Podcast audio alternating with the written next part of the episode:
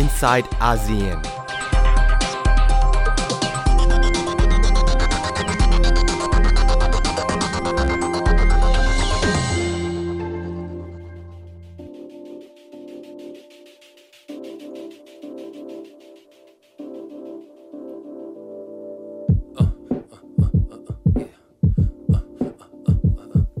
It's the 44 presidents and facts in chronological order. now, how about that? Uh, uh, uh, yeah, the first president, George Washington's teeth were made of solid gold. Whoa, isn't that neat? Our second president, John Adams, used to skip school and said he went hunting and fishing. That's cool. Third president, Thomas Jefferson, founded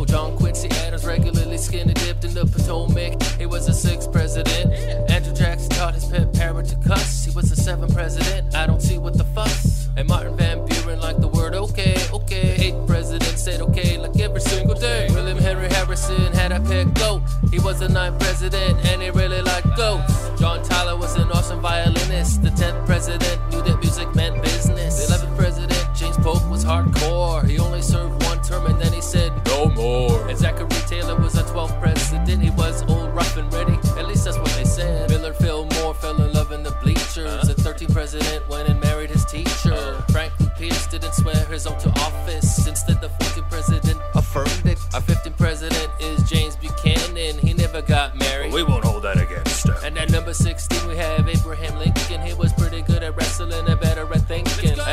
17, Andrew Johnson was drunk at his inauguration. Yeah, drunk as a skunk. Then you got Ulysses S. Grant, our 18th president. Grant and his horse boat got a speeding ticket. What? And Rutherford B. Hayes said no alcohol in the White House. I'm the 19th president, y'all. James Garfield was ambidextrous. He could write with both hands. He was the 20th president. Mr. A. Arthur was a super sharp dressed man. He was the 21st president and had 80 pairs of pants. The 22nd president was Grover Cleveland. He had a tumor in his mouth that he kept a secret. Wow. And Benjamin Harrison was afraid of electricity. He thought he'd be electrocuted. He was number 23, the 23rd president.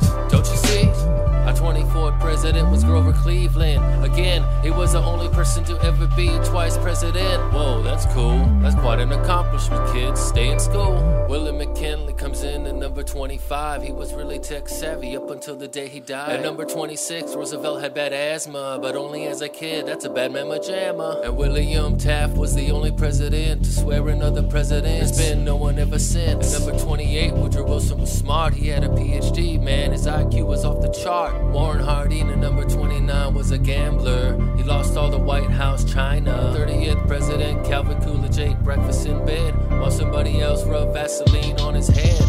Huh? And at number 31, Herbert Hoover used to have fun speaking Chinese to his wife so no one could understand them. Dum dum dum. Mr. Franklin D. Roosevelt has a movie credit. He was really creative and our 32nd president. And at number 33, Harry S. Truman businessman, but a shop flop. So then it went and became the 33rd president of the United States. If you fail, try again. People make mistakes. At Dwight D. Eisenhower, President 34, almost had his leg amputated, but he said no. I really like sports, so come on, let's go. We're almost there. That was number 34. And at number 35, President John F. Kennedy was shot in his car right next to his wife, Jackie. And it was a tragedy. It was caught on TV for everyone to see. Then Johnson. Well, he was really quite naughty. He used to talk in the party. Like, come on in, naughty, naughty, naughty. And Richard Nixon could play poker with the best. The 37th president held his cards to his chest. The 38th president was handsome Gerald Ford. He used to be a fashion model,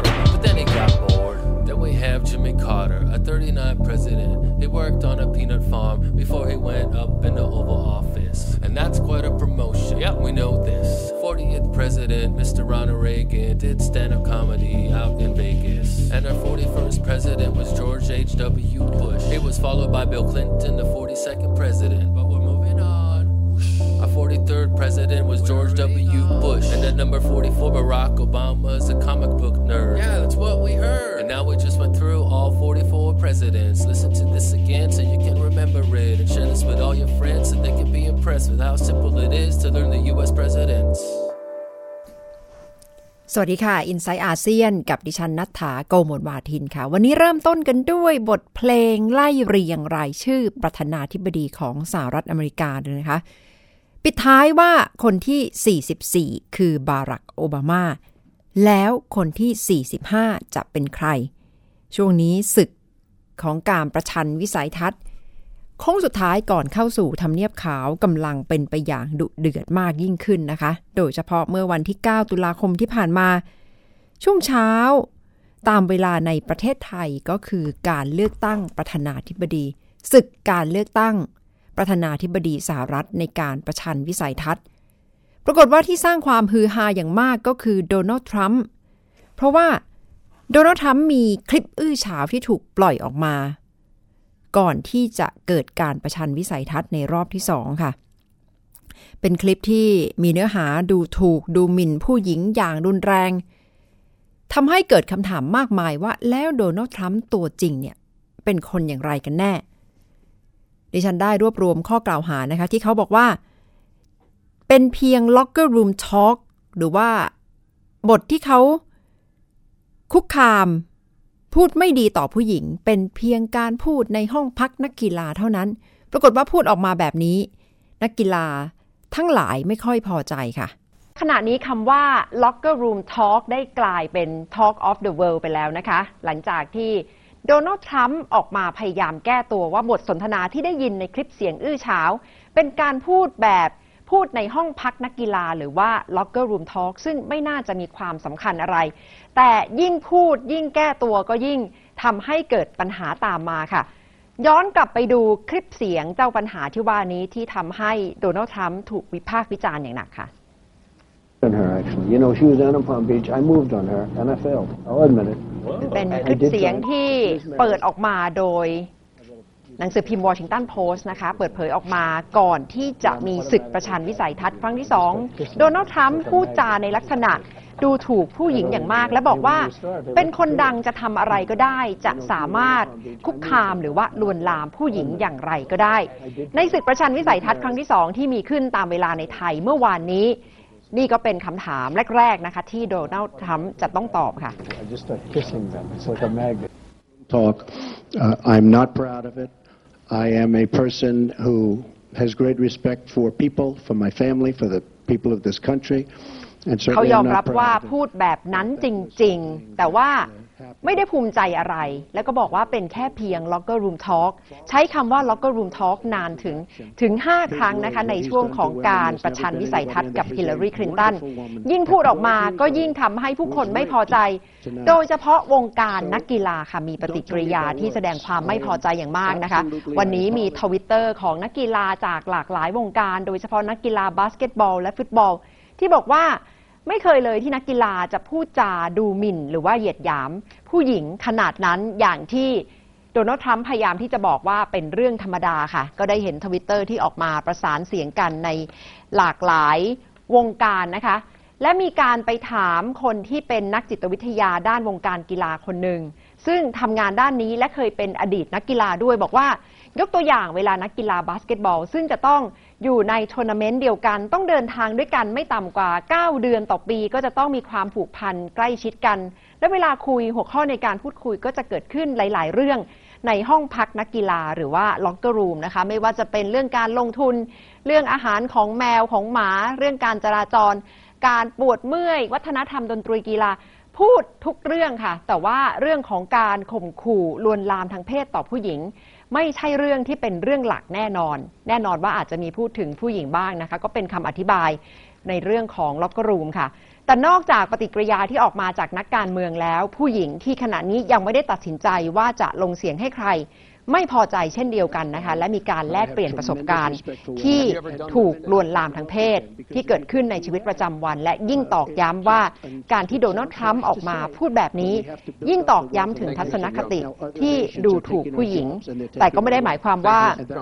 ปรากฏการณ์ที่เกิดขึ้นนี้หรือว่าข้อวิพากษ์วิจารณ์ต่อโดนัลด์ทรัมป์จะแปลเปลี่ยนเป็นเสียงไปสนับสนุนฮิลลารีคลินตันอัตโนมัตินะคะ ซึ่งทรัมป์ก็คงจะต้องแก้เกมให้ได้ในการประชันวิสัยทัศน์ที่จะมีขึ้นอีกครั้ง ครั้งที่ 3 ค่ะ ในวันที่ 19 ตุลาคมค่ะ เป็นข้อกล่าวหาซึ่งโดนัลด์ทรัมป์ก็ออกมาบอกว่า ไม่ใช่หรอกมันเป็นเพียงแค่การพูดกันสนุกเล่น ๆ ตามประษาผู้ชายในห้องพักนักกีฬานะคะ ซึ่งก็นำไปสู่ข้อวิพากษ์วิจารณ์ต่อคำว่า locker room มากมาย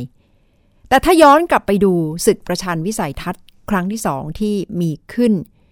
ตลอด 90 นาทีเต็มของช่วงเช้าวันที่ 9 ตุลาคม ก็ได้เห็นความพยายามที่จะต่อสู้กันในเชิงวิวาทะ แล้วใครน่าจะเป็นฝ่ายชนะจากการประชันวิสัยทัศน์ในครั้งที่สองนี้ดูเหมือน เสียงจะออกมาไปในทิศทางเดียวกันนะคะว่าฮิลลารีคลินตันชนะสองยกติดต่อกันค่ะ แต่โดนัลด์ทรัมป์เองก็พยายามอย่างมากนะคะ แล้ว มอดเตอร์เรเตอร์หรือว่าผู้ดำเนินรายการก็บอกว่าทรัมป์นี่ข้อดีดูเหมือนจะเป็นเรื่องของดำน้ำเฉยไฉไม่ตอบคำถามตรงๆค่ะ Time Magazine เนี่ยได้พูดถึงการแข่งขันนะคะประธานาธิบดีสหรัฐอเมริกาคราวนี้ว่ากลายเป็น gender war หรือสงครามในเชิงเพศสภาพเต็มรูปนะคะ ไม่ใช่เพราะฮิลลารีคลินตันเป็นผู้หญิงแล้ว อาศัยประเด็นเรื่องความเป็นผู้หญิงของเธอ หรือว่าเอาแต่พูดเรื่องผู้หญิงนะคะ แต่กลายเป็นว่าวิธีการที่ผู้สมัครทั้งสองหาเสียง วิธีการนำเสนอประเด็นและอื่นๆเนี่ยกลับไปสะท้อนเรื่องอคติทางเพศ อย่างไม่น่าเชื่อว่าจะมองเห็นได้มากขนาดนี้นะคะ และที่น่าสนใจก็คือคนที่ทำให้การแข่งขันคราวนี้กลายเป็นสงคราม ในเรื่องเพศสภาพเต็มรูปกลายเป็นฝ่ายโดนัลด์ทรัมป์เราได้เห็นโดนัลด์ทรัมป์ ขัดคอ พูดแทรก พูดขัด คือทำให้ฮิลลารีคลินตันต้องหยุดพูดอะแต่ถ้าเป็นคู่อื่นๆ ก็ถือว่าเป็นเรื่องปกติหรือเปล่าคะ ที่คู่คู่แข่งขันเนี่ยจะแทรกอีกฝ่ายหนึ่งหลายเว็บไซต์ของฝรั่ง มีตัวเลข เช่นในในดีเบตรอบแรกเนี่ยนะคะในช่วงเวลา 26 นาทีเนี่ยทรัมป์ขัดจังหวะพูดแทรก นะคะคลินตัน25 ครั้ง คุณนัฐาลองคิดว่าถ้าเป็นคุณนัฐาเองนาทีละครั้งนาทีละครั้งพูดพูดยังไม่ถึงนาทีมีคนแทรกเนี่ย ถ้าลองฟังดีจะปรากฏว่าในที่สุดจะฟังไม่รู้เรื่องนะคะ ว่าเธอพูดอะไร เพราะว่าถูกถูกแทรกตลอดเวลานะคะ ก็เรียกว่าเป็นการพูดแทรก พูดขัดจังหวะที่ผิดปกติมากนะคะ ซึ่งไอ้ความผิดปกติเนี้ยนะคะ ก็มีคนชี้ว่านี่แหละคือสิ่งที่ภาษาฝรั่งคำใหม่นะคะ ที่คิดขึ้นมาเนี่ยคือ man interrupting นะคะคือการที่ผู้ชายเนี่ยขัดคอพูดแทรกนะคะไม่ให้ผู้หญิงได้มีโอกาสนำเสนอความคิดเนี่ยคำนี้ที่มาแรกเริ่มเลยเนี่ยมาจากการอภิปรายครั้งหนึ่งนะคะที่ผู้บริหาร Google เนี่ยนะคะพูดถึงความจำเป็นของเทคโนโลยีที่จะต้องทำให้ผู้หญิงได้มีโอกาส มีเสียงหรือมีบทบาทเพิ่มมากขึ้นนะคะ แล้วก็มีผู้หญิงซึ่งเป็นอดีตผู้บริหาร Google ในกำลังนำเสนอความคิด ปรากฏว่าผู้บริหาร Google ที่เป็นชายเนี่ยก็ขัดคอเธออยู่ตลอดเวลา หมายความว่าคำว่า manterrupting เนี่ยกำลังเป็นปรากฏการณ์ที่เด่นชัดมากขึ้นจากการประชันวิสัยทัศน์ในครั้งนี้ ว่าผู้หญิงเวลาพูดพูดอยู่ก็มักจะถูกตัดบท แล้วโดนผู้ชายแทรก คุณนัฐาต้องคิดว่า คนอย่างฮิลลารีคลินตันเจอ manterrupting จากคู่แข่งขันนะคะ ผู้หญิงอีกมากมายเนี่ยเผชิญกับอะไรแบบนี้อยู่ในชีวิตประจำวัน ก็มีการศึกษาคือสู้กันด้วยข้อมูลงานวิจัยนะคะ ว่าผู้ชายมีแนวโน้มจะขัดไม่ให้ผู้หญิงได้พูด คือมีวิธีอะนะคะ ก็อาฉันให้เธอพูดแล้วไง แต่ว่าไม่ให้พูดจบหรือว่า พูดพูดแทรกพูดทับเนี่ยนะคะที่น่าสนใจก็คือผู้หญิงก็ชอบพูดแทรกผู้หญิงนะคะก็กลายเป็นว่าโอกาสที่ผู้หญิงจะได้พูดได้นำเสนอความคิดเนี่ยมันน้อย แต่ถ้ามองในด้านกลับกันนี้กลายเป็นกลยุทธ์ของฮิลลารีคลินตันเลยหรือเปล่าคะที่ปล่อยให้ทั้งโลกได้เห็นเลยว่าเนี่ยทรัมป์กำลังแทรกฉันอยู่จะได้เห็นว่าเขา ไม่มีเหตุผลหรือว่าใช้อารมณ์มากกว่าความรู้สึกอย่างไร ได้กลายเป็นกลยุทธ์สำหรับฮิลลารีคลินตันไหมคะคือจริง ๆ โดยบุคลิกแล้วก็โดยประสบการณ์ของเธอเนี่ยเธอคงไม่สามารถจะถูกแมนเทอรับได้ง่าย ๆ แต่ว่าทรัมป์ก็จะพูดแทรกพูดแทรกแล้วด้วยน้ำเสียงและบุคลิกแบบหนึ่งนะคะ ก็ทำให้ได้เห็นแง่มุมแบบนี้มากขึ้น ในดีเบตรอบที่สองทรัมป์ใช้เสียงแทรกน้อยลง แต่มาด้วยท่าทีแบบอื่น ๆ นะคะเหมือนเป็นฟุตเวิร์กอยู่รอบๆ manterrupting อีกเช่นเดียวกันนะคะ คือประเด็นแบบนี้จริง ๆ แล้วเนี่ยเป็นคุณูปการสำคัญนะคะว่าในการต่อสู้ที่ผู้หญิงคนหนึ่งนะคะขึ้นมาสามารถจะสู้ด้วยวิธีของเธอ เราชอบหรือไม่ชอบเธอมันอีกเรื่องหนึ่งนะคะ แต่เธอก็เผชิญกับสถานการณ์ที่ไม่ต่างกับผู้หญิงคนอื่น ๆ ที่ไม่สามารถจะพูดนำเสนอความคิดของตัวเองได้ อย่างเต็มที่เพราะถูกพูดแทรกตัดบท นะคะถ้ามองในภาพรวมสำหรับความเป็นผู้หญิงในยุคนี้นะคะต้องขึ้นมาเป็นผู้บริหารเป็นหัวหน้าเป็นผู้นำองค์กรรวมถึงเข้าสู่เวทีการเมืองมากขึ้นแบบนี้ ก็จะต้องพูดในที่สาธารณะอยู่เนืองๆควรจะต้องตั้งรับอย่างไรคะคือมันมีข้อเสนอนะคะแล้วจริง ๆ แล้วที่น่าสนใจก็คือในไวท์เฮาส์นะคะภายใต้การนำของท่านประธานาธิบดีโอบามาเนี่ยก็จะมีวิธีการนะคะที่จะไม่ยอมให้เกิด man interrupting นะคะก็คือว่าถ้าผู้หญิงคนหนึ่งกำลังพูดนำเสนอ แล้วมีผู้ชายพูดแทรก นะคะก็จะมีคนพูดทันทีว่า เราอยากฟังว่าเธอคนนี้พูดอะไร ให้เธอพูดให้จบกันได้ไหม นี่เป็นข้อเสนอที่อยากจะชวนให้ช่วยกันคิดนะคะว่าเวลาที่เราเห็น man interrupting ตัวเป็นๆเนี่ยนะคะเราเนี่ยอาจจะต้องเป็นคนพูดเช่นเดียวกันว่า ขอให้ผู้หญิงคนนี้พูดให้จบกันได้ไหม เราอยากรู้เขากำลังจะพูดอะไร ก็จะช่วยคลี่คลายอคติในทางเพศไปได้อีกมากเลยทีเดียวค่ะ ส่วนหนึ่งของคิดยกกำลังสองนะคะ ที่พูดถึงการประชันวิสัยทัศน์ระหว่างฮิลลารีคลินตันและโดนัลด์ทรัมป์ค่ะ ซึ่งได้เป็นอีกหนึ่งตัวอย่างของการที่เมื่อผู้หญิงพูดแล้วก็มักจะถูกพูดตัดบท พูดแทรก ซึ่งเป็นอีกหนึ่งปรากฏการณ์ที่สะท้อนเรื่องของอคติในเรื่องเพศ ที่ ผู้หญิงอาจจะไม่มีโอกาสได้พูดในที่สาธารณะ หรือว่าได้เสนอความคิดเห็นในที่ประชุม ซึ่งก็ต้องมีความพยายามที่จะช่วยกันเพื่อให้ ให้พูดได้จนจบประโยค หรือว่าพูดได้อย่างไม่ติดไม่ขัดนะคะ ซึ่งก็จะต้องดูว่าคำว่า man interruption จะพัฒนาไปในทางใดค่ะ พักกันสักครู่ก่อนนะคะ คุณผู้ฟังคะและกลับมาติดตาม บรรยากาศทางการเมืองที่เกิดขึ้นในประเทศใกล้เคียง บ้านเรานี่เองและการประชุมกรอบความร่วมมือ คณะรัฐมนตรีในเอเชียที่ผ่านพ้นไปแล้วโดยไทยเป็นเจ้าภาพค่ะ สักครู่ค่ะ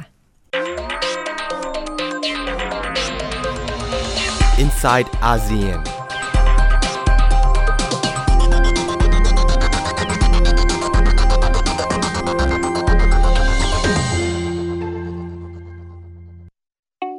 การรับชมไทย PBS ในวันนี้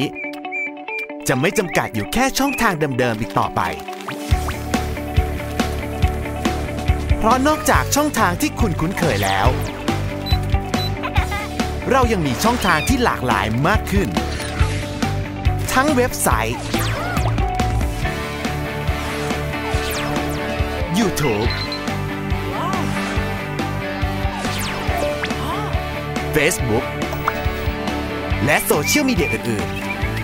เลือกรับชมไทย PBS ตามช่องทางที่คุณต้องการได้แล้ววันนี้ Stay connected เชื่อมโยงถึงกันทุกที่ทุกเวลากับไทย PBS ฟังสปอตตัวนี้แล้ว อย่าเพิ่งตกใจนะครับพี่น้องชาวไทย วันนี้ประเทศไทยมีผู้สูงอายุถึง 10 ล้านคนจำนวนผู้สูงอายุจะมีมากกว่าเด็กและวัยรุ่นหนึ่งใน 10 ต้องอยู่ตามลำพัง อายุจะยืนยาว แถมยังเจ็บป่วยและยากจน คุณ คงไม่อยากเป็นหนึ่งในนั้นใช่ไหมครับ เตรียมตัวให้พร้อมตั้งแต่วันนี้ หัวใจไม่มีวันชรา ไทย PBS ติดปีกความคิด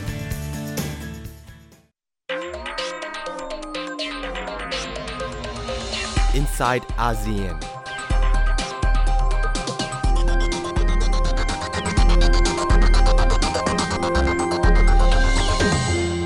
คุณผู้ฟังอยู่กับ i n s i ซต์อาเซียนดิฉันนัฐาโกมลวาทินดำเนินรายการค่ะ คุณผู้ฟังคะเรื่องของการประชุมกรอบความร่วมมือคณะรัฐมนตรี แห่งเอเชียได้ผ่านพ้นไปแล้ว เป็นการจัดประชุมครั้งที่สองและประเทศไทยเป็นเจ้าภาพ ได้เห็นความคึกคักนะคะ ที่บรรดารัฐมนตรีในประเทศเอเชียต่างร่วมกันมาประชุม ในฐานะที่ไทยเองก็เป็นประธานกลุ่มประเทศ G77 นายกรัฐมนตรีก็ได้พูดถึง เนื้อหาหลาย ๆ เรื่องนะคะ เกี่ยวกับการพัฒนาตามนโยบาย การพัฒนาแบบยั่งยืนแห่งองค์การสหประชาชาติ แต่ที่ดูจะเป็นไฮไลท์ของงานก็คือการเชิญ นักธุรกิจชื่อดังแห่งประเทศจีน แจ็คหมา มายังไทย ได้มากล่าวสุนทรพจน์ มากล่าวปาฐกถา ตอบคำถามสดๆ หลายเรื่องค่ะ แจ็คหม่าเป็นที่รู้จักว่าเป็น ประธานเป็นผู้ก่อตั้งกลุ่มธุรกิจอาลีบาบาอาลีบาบานี่เป็นเว็บไซต์อีคอมเมิร์ซที่โด่งดังอย่างมากในประเทศจีน เป็นที่นิยมอย่างมาก และได้กลายเป็นยักษ์ใหญ่ในวงการอีคอมเมิร์ซและก็เริ่มที่จะขมือบเข้าไปในหลาย ๆ ประเทศนะคะ หนึ่งในนั้นก็คือประเทศไทยที่อาลีบาบาได้มาจับมือ ลงนามและเริ่มเข้ามาลงทุนแล้ว แจ็คมาบอกว่า ขอให้เรียนรู้จากประสบการณ์อันล้ำค่า และอยากจะกระตุ้นให้คนรุ่นใหม่ เข้ามาทำธุรกิจ มาเป็นเจ้าของกิจการ มาเป็นเจ้านายตัวเอง และอย่าเริ่มต้นด้วยเงื่อนไขเรื่องเงิน เพราะถ้าใครคิดว่า จะต้องมีเงินเป็นตัวตั้ง ก็คงจะไม่สามารถเริ่มทำธุรกิจได้ อย่างตัวเขาตอนเริ่มทำก็มีแต่คนคัดค้าน เพราะว่าเริ่มต้นจากการเป็นครูสอนภาษาอังกฤษ หลังจากนั้น ก็คิดว่าจะต้องมีกิจการเป็นของตัวเอง ก็บอกภรรยาว่า อยากจะออกมาทำงานมีธุรกิจเป็นของตัวเอง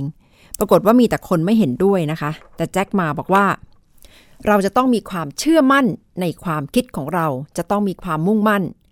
และไม่ว่าจะเกิดอะไรขึ้น ก็จะต้องผลักดันให้สำเร็จ ประโยคทองของแจ็คมาซึ่งดิฉันได้ยินเขาพูดหลาย ๆ เวทีนะคะเขาบอกวันนี้ยาก วันพรุ่งนี้ก็จะยาก วันมะรืน เราถึงจะเริ่มลืมตาอ้าปากได้ และวันมะรืนตอนบ่ายๆนี่แหละที่เราจะเริ่มเห็นชัยชนะ เป็นคำเปรียบเปรยนะคะ ไม่ใช่ว่าจะหมายถึงวันนี้วันพรุ่งนี้จริง ๆ แต่หมายความว่าวันนี้เราต้องอดทนต่อความยากลำบาก จะต้องอดทนอย่างมาก เพราะว่าวันพรุ่งนี้ก็อาจจะยังไม่เห็นผลมรืนนั่นแหละ ที่หลายๆ คนอาจจะขาดใจตายไปแล้ว แต่ว่าเรายังอยู่ ด้วยความมุ่งมั่น และนี่ก็คือเคล็ดลับแห่งความสำเร็จของแจ็คหมาที่เดินทางมาบอกกับผู้คนในไทยนะคะ และเขาบอกว่าอาลีบาบากำลังมองหาช่องทางในการพัฒนาดิจิทัลอีคอมเมิร์ซกับภาคเกษตรกรรมในประเทศไทยค่ะ ด้วยความหวังว่าจะทำให้เข้าสู่ระบบดิจิทัลที่เป็นองค์รวมมากขึ้น เพื่อที่จะช่วยยกระดับเกษตรกรในไทย ให้สามารถนำเข้าส่งออกผ่านสมาร์ทโฟนเพียงเครื่องเดียว เพราะถ้าเทียบกับสมัยก่อนสมาร์ทโฟนยังไม่เป็นที่แพร่หลาย เกษตรกรก็ยังไม่มีใช้กันมากนัก แต่ทุกวันนี้เชื่อว่ามีกันทุกคน คนละอย่างน้อยหนึ่งเครื่อง ซึ่งก็จะเป็นอุปกรณ์สำคัญในการทำงาน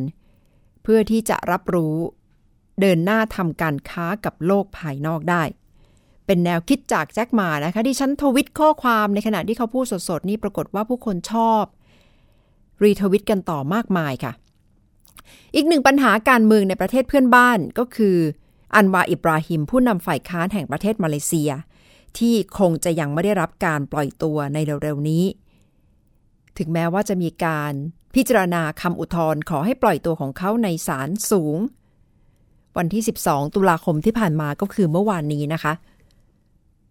แต่ดูแล้วมีเรื่องที่น่าจะยินดีสำหรับอันวาอยู่นิดนึงก็คือศัตรูคู่อาฆาตที่เคย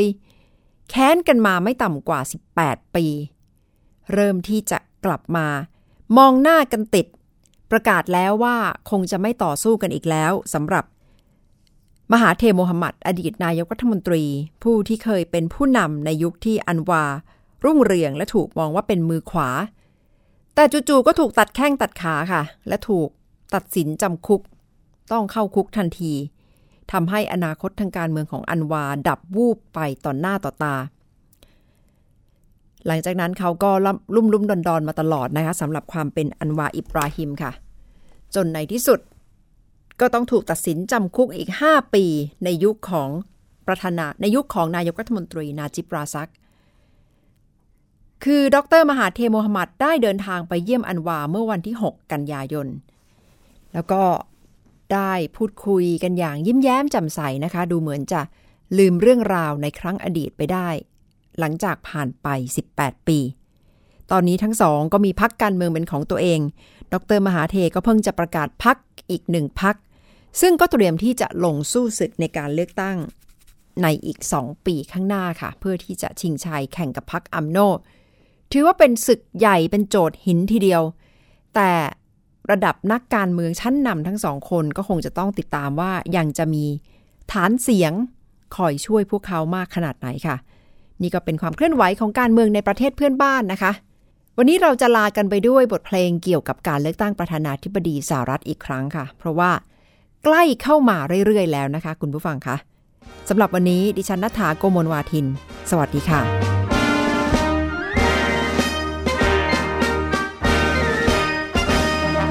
America's president number one, founding father Washington, John Adams' second president,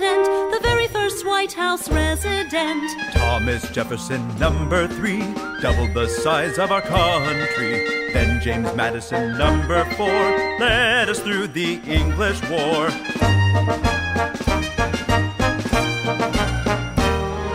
James Monroe is number five. His Monroe Doctrine still survives. Another Adams, John Quincy, rose to the sixth presidency. Seven Andrew Jackson was a frontier common man. Number eight, Van Buren, First president born an American.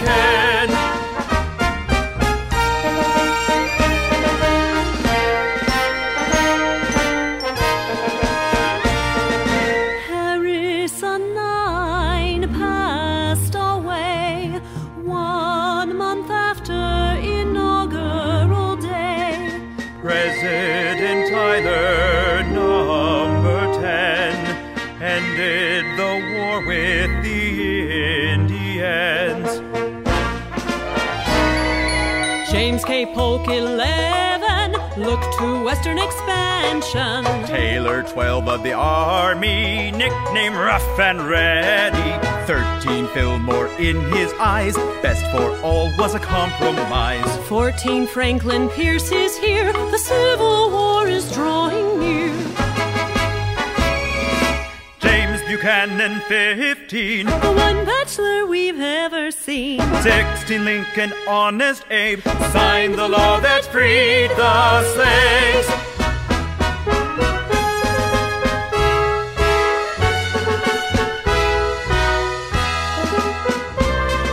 Seventeen Andrew Johnson started Reconstruction. 18 Union General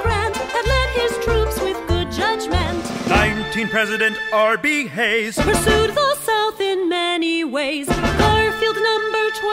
20 killed while in his presidency. Chester Arthur 21 sought reform and got it done. Grover Cleveland 22 remember him cause he's not through. 23 Harrison comes again. It's William's grandson.